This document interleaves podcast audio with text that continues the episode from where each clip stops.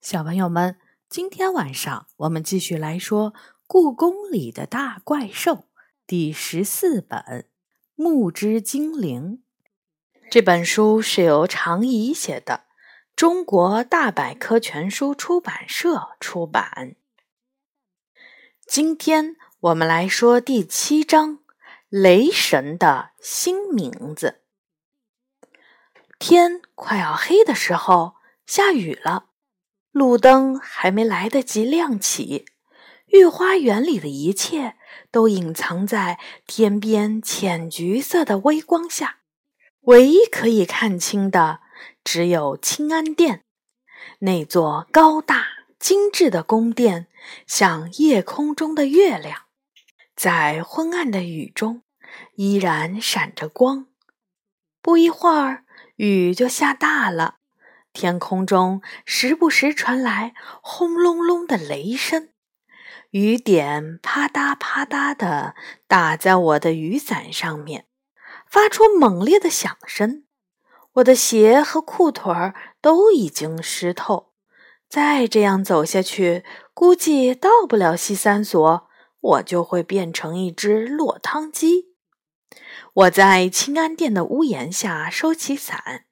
打算在这里避会儿雨，发现一只肥嘟嘟的小刺猬已经先我一步来到了这里。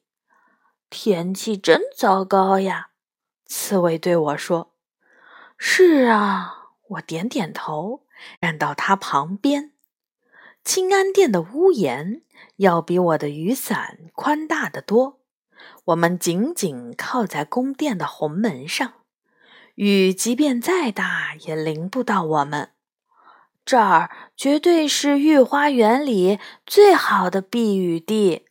刺猬赞叹道：“我的洞都快变成游泳池了。为什么不在地势高一点的地方挖洞呢？”我问。“没办法呀，御花园里实在没有什么地方好选。”刺猬叹了口气。要是今年雨水多，我就只能搬家了。听说有个叫景山的地方就很不错，距离也不远。可惜的是，从故宫去景山必须经过一条人类修建的马路。听说马路很危险，因为那上面有一种不长眼睛的野兽，叫做汽车。每年都会有不少的动物在马路上被汽车吃掉。给人类带来方便的汽车，竟然给无辜的动物带来灾祸，真让人意想不到。我惊奇地问：“你们觉得汽车是野兽？”我奶奶告诉我的。刺猬说。每只刺猬小时候都听过汽车吃掉小动物的恐怖故事，不过我还没见过汽车的样子。故宫里有怪兽们保护，汽车们是不敢进来的。我正在为故宫里的动物感到庆幸，忽然空中唰的一下划过了一道闪电。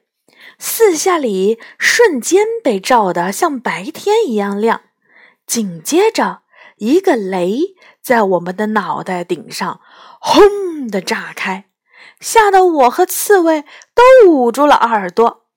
雷声过去后，刺猬松了口气：“呜，这雷声真够响的。”我们刺猬比其他动物多了一层鼓膜，所以听到声音的机会更多。这种雷声真要命，我的头都快要被炸开了。你们居然是两层鼓膜！说实话，我之前都不知道刺猬有耳朵。它们的身体常常蜷缩成鼓鼓的一团儿，很难看得出耳朵长在哪里。厉害吧？刺猬得意地笑了。所以，我们能听到的声音比其他动物多。遇到危险，可以比别人先逃跑。当然也有坏处，比如赶上这种破天气，我最讨厌的就是雷声。哪怕我躲在很深的洞里，雷声都会让我的浑身发抖。我们刺猬家族里曾经出现过好几次被雷声震破了鼓膜的事情。哦，那可真受罪。他说着，浑身打了个激灵。要是这样，打雷时你们最好躲进隔音室里去。隔音室？那是什么地方？刺猬好奇地看着我。就是装了隔音板的屋子。我学钢琴时就在一间隔音室里，无论我弹得多难听，外面都听不见。同样，外面的声音。我也一点儿都听不到。世界上居然有那种好地方！刺猬露出了羡慕的眼神。人类可真聪明。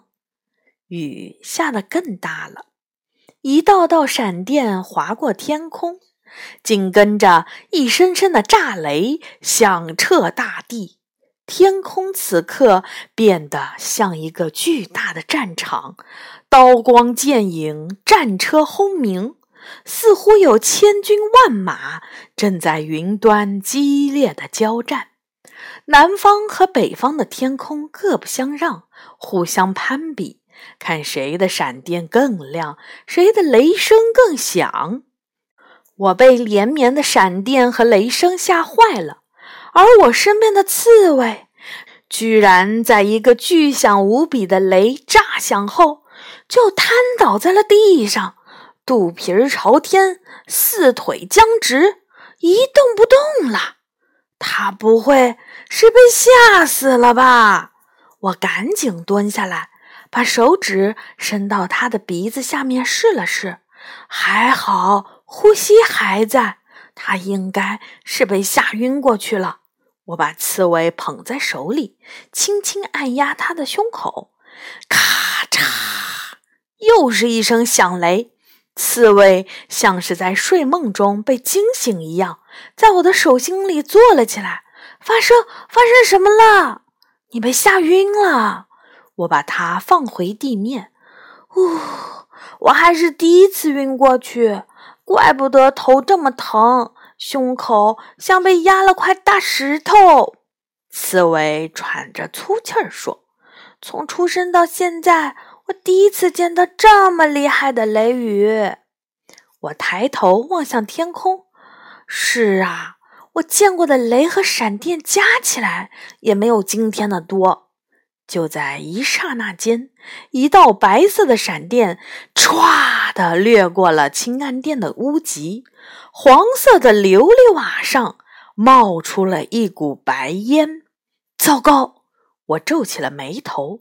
被闪电劈中是宫殿着火的主要原因之一。在故宫建成的六百年中，有好几次大火都是由闪电引起的。我伸长了脖子朝屋顶张望，可是清安殿的屋顶实在太高了，无论我怎么看，也看不到那里有没有着火。这时，又一道明亮的闪电从天而降，在闪电刺眼的亮光中，我看到了一个高大的人影出现在了宫殿前方。他长着三只眼睛、鸟嘴，头戴金色的天丁冠，身穿红色短裙。他身后长着肉乎乎的红色翅膀，手拿雷钻。手腕和脚腕上都套着金环，看起来是一位很厉害的神仙。哇！刺猬叫出了声。神仙瞥了我们一眼，展开了翅膀，飞上了清安殿的屋顶，查看冒烟的地方。在确定并没有着火后，他站在屋顶上仰望天空。仔细辨别着闪电和雷声传来的方向，在一阵炮声一样的雷鸣后，神仙像红色的箭一样冲上天空，钻进了浓密的乌云里。刹那间，大雨中掀起了狂风，狂风吹散了我们头上的乌云，灰蒙蒙的天空露出来了。紧接着，雨小了，闪电不再出现，雷声也消失了。狂风暴雨在几分钟后变成了绵绵细雨，很快连风都停了。我和刺猬吃惊地看着天空，这一切变化的太快了，简直让人不敢相信。一道红光照在清安殿的台阶前，等到红光消失。那位威武的神仙再次出现在了我们面前。和之前不同的是，他的腰上多了五面巴掌大的小鼓。刺猬鼓起勇气问：“请问您是哪位神仙？”神仙打量着我们：“我乃雷部主帅邓天君。”我的眼睛瞪得老大。您是雷神，进过清安殿的人都会被墙壁上十二位雷神的画像震撼。他们穿着华丽的战袍，站在云雾之中，威风凛凛地守护在真武大帝的身边。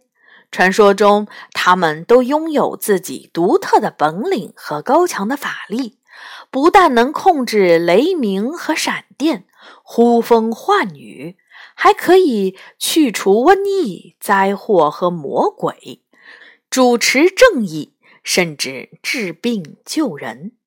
他们都是神仙中的将军，很少会在故宫里闲逛，更别说去狐仙集市或者怪兽食堂那种地方了。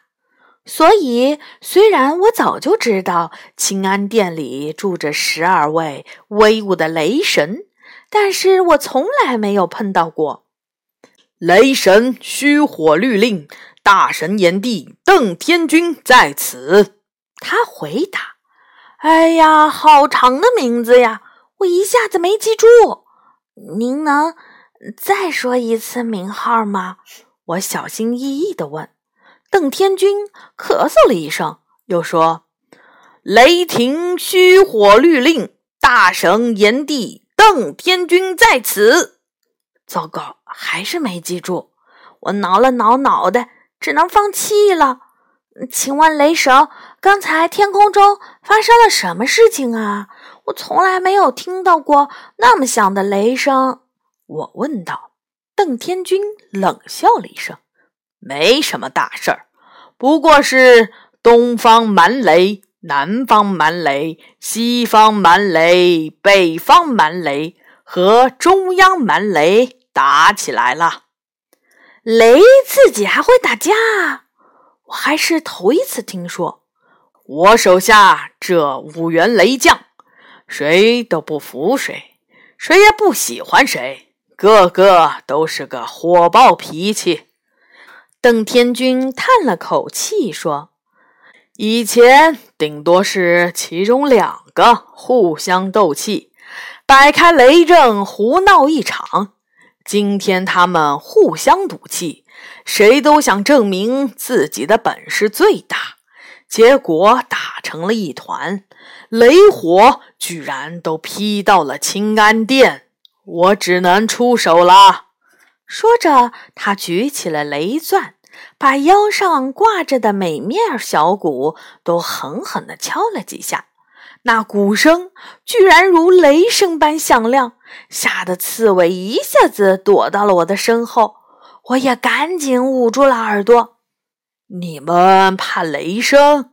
邓天君收起了雷钻，不好意思地说：“惊扰到你们了，还请原谅。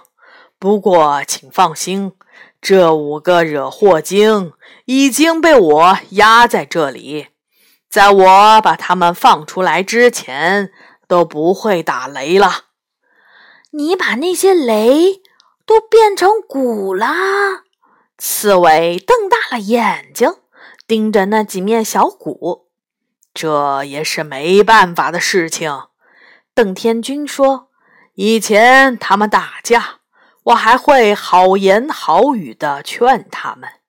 可是这些蛮雷根本不听，所以后来只要他们一惹祸，我就让他们变回原形，把他们拴在我的腰上，让他们一个挨着一个，老老实实的待在一起。”这恐怕是对他们最好的惩罚啦！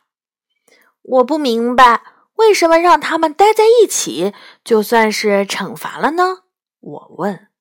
对于这些蛮雷来说，控制脾气是最难的事情。变成了鼓，他们只能紧紧挨着自己最讨厌的家伙，不能发脾气，更不可能打架。除非我敲他们，否则他们连声音都不能出。这不是最好的惩罚？还有什么事呢？雷天君笑着说：“你看他们这副气鼓鼓的样子，哪儿还有一点儿雷将的威风？就让这些蛮雷好好冷静一段时间吧，收收自己火爆的脾气，省得……”危害人间，太帅了！刺猬眼睛里放着光，他迈着小短腿儿，飞快地爬到邓天君面前。雷什么什么，邓天君，您是我见过的最最最帅气的神仙。雷霆虚火律令大神炎帝邓天君。邓天君纠正他。但看起来，邓天君并没有因为刺猬说不全自己的名字而生气。对对，雷霆刷刷刷大火，邓天君，雷霆虚火令，大神炎帝邓天君。邓天君继续耐心的纠正：“嗯，雷霆刷刷刷大火神，炎热的邓天君。”刺猬努力的学着，还是不对。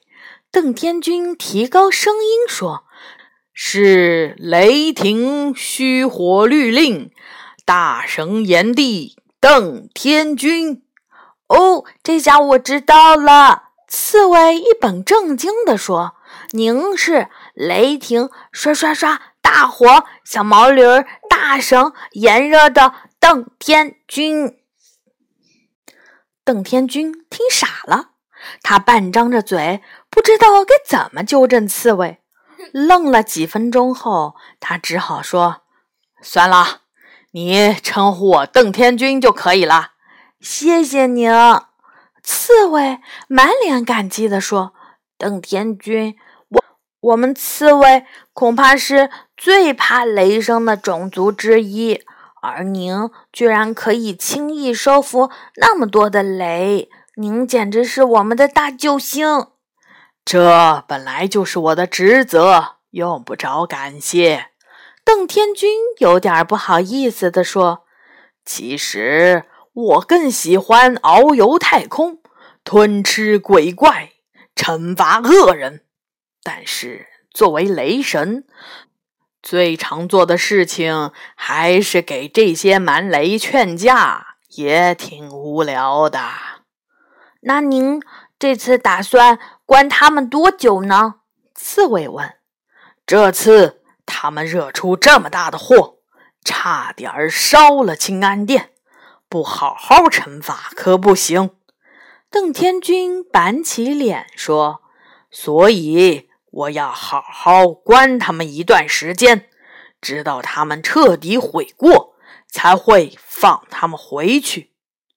雨滴打在五面小鼓上面，发出了咚咚的轻响，仿佛是蛮雷们痛苦的呻吟声。太棒了！刺猬高兴地跳了起来。他那笨重的身体能跳起来可真不容易。您关他们的时间越长越好，这一下子，我可以很长一段时间不用担心自己的耳朵了。为了感谢您，我一定会在故宫的刺猬们好好祭拜您。以后，您就是我们刺猬家族最崇拜的神灵了。经过刺猬的这一通吹捧，我看到邓千军的脸都红了。时间不早了，我必须回去向真武大帝复命了。告辞。邓天军扇了扇翅膀，忽的变成了一道耀眼的红光，消失在了清安殿里。刺猬一直用闪闪发光的眼神看着邓天军消失的地方，看了好久，才满足的吸了口气。我终于有偶像了。邓天君就是我的偶像。刺猬快乐的在细雨中转着圈儿。雨小了，我撑开雨伞，告别刺猬，离开了御花园。几天后的傍晚，去狐仙集市的路上，我又碰到了那只刺猬。不过这次可不止它一只。它的身后跟着一大群大大小小的刺猬，他们正一起恭恭敬敬地给一块木牌子作揖。木牌子上面用墨水笔写了字，牌子前面还摆着刺猬们爱吃的很多肉虫子和瓜果。刺猬们看起来很严肃，尖尖的嘴里还在默默念叨着什么。我悄悄地从他们身后走到距离木牌不远的地方，借着路灯的灯光，我看清楚了上面的字儿。结果我一下子没忍住，噗嗤笑出了声。那上面居然歪歪扭扭地写着：“雷霆刷刷刷，大火小毛驴儿，大神炎热的等天君。”